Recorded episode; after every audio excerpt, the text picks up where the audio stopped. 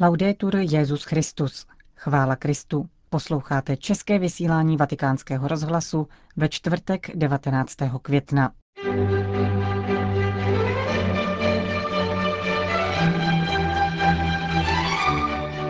Benedikt XVI. vyzval k modlitbě za čínské katolíky a v druhé části pořadu si budeme povídat s dvěma českými saleziány o jejich misijním působení v Bulharsku.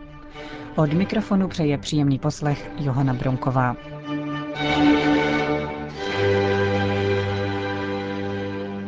Zprávy vatikánského rozhlasu.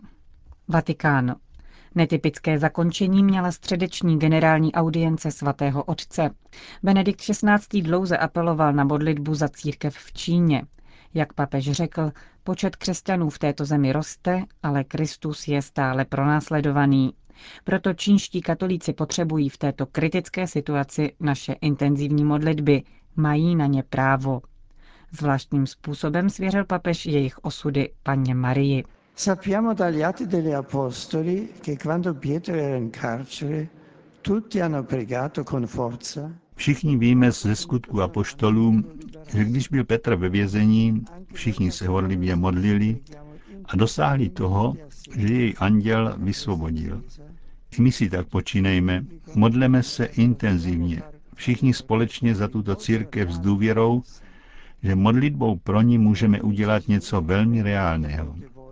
Čínští katolíci mnohokrát řekli, že si přejí jednotu se všeobecnou církví, s nejvyšším pastýřem, Petrovým nástupcem.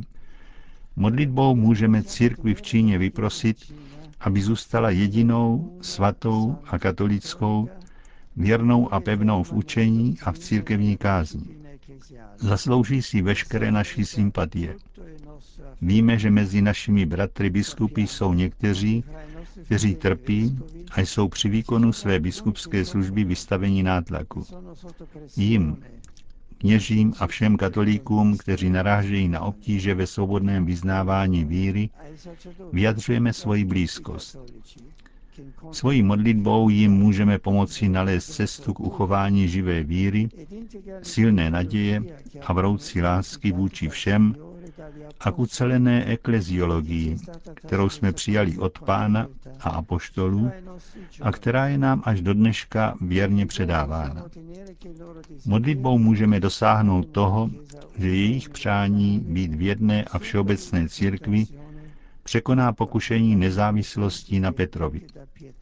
Modlitbou můžeme dosáhnout, že se jim i nám dostane radosti a síly hlásat a dosvědčovat s veškerou smělostí a bez překážek Ježíše Krista ukřižovaného a vzkříšeného, nového člověka, přemožitele hříchu a smrti.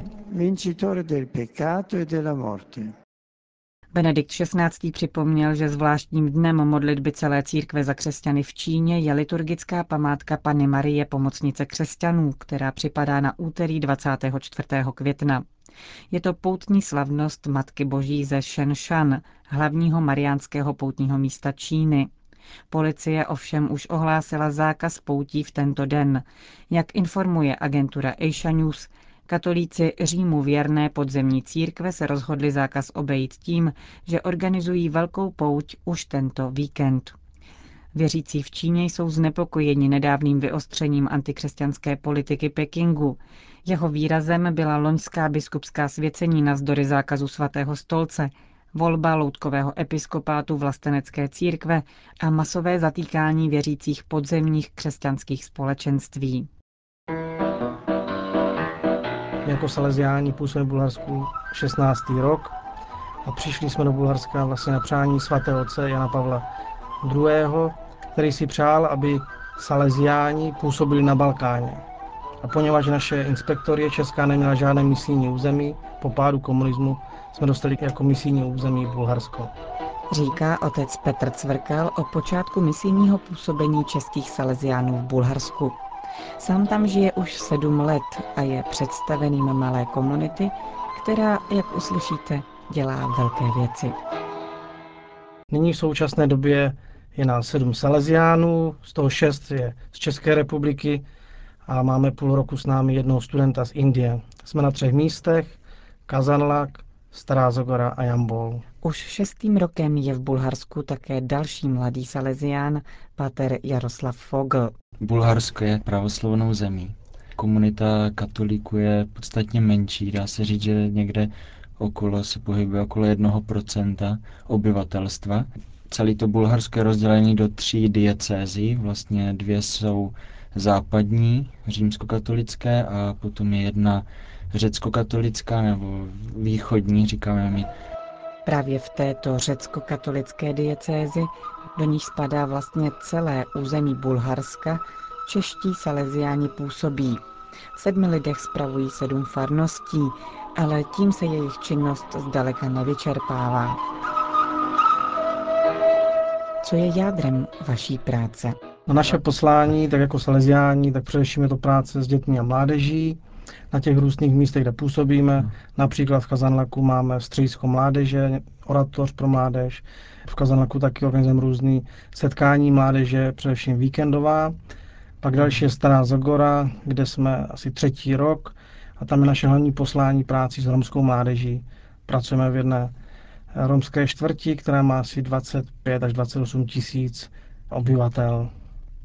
A v současné době vlastně budujeme, nebo jsme v začátcích budování střediska kostela a domu komunity přímo tady v té romské čtvrti.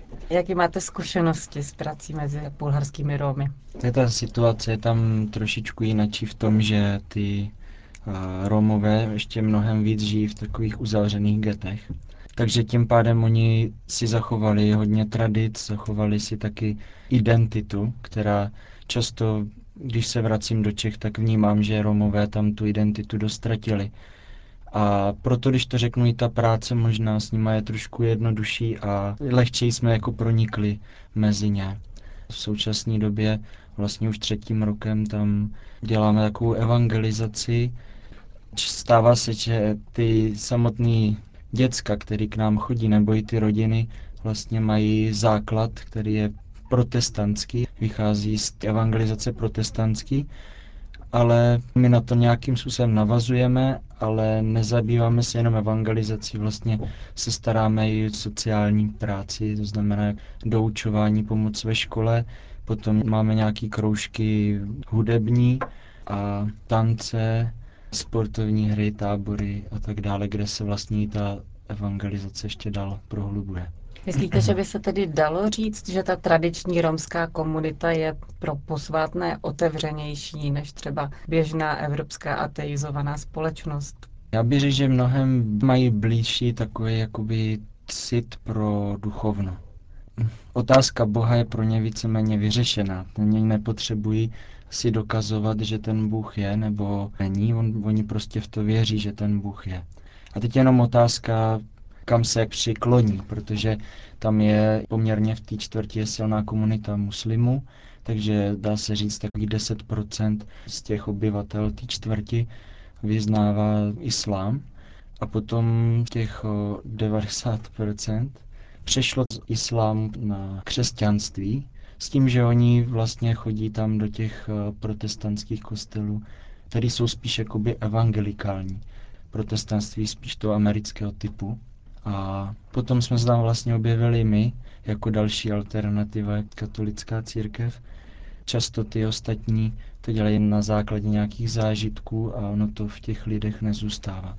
A dokonce i sami v to přestávají postupně věřit, protože to je jenom otázka citu. Co jste z křesťanské zvěsti? Máte dojem, že k ním nejhlouběji promlouvá? Z které strany začínáte tu svou evangelizační práci mezi nimi? Hmm. Bible je nejzákladnější východisko. My jsme začali od starého zákona a postupně jsme přešli až k novému. Ale takovým asi nejsilnějším momentem je, že teď už za ty tři roky se vytvořila nějaká taková, jakoby, dá se říct, romská farnost těch dětí.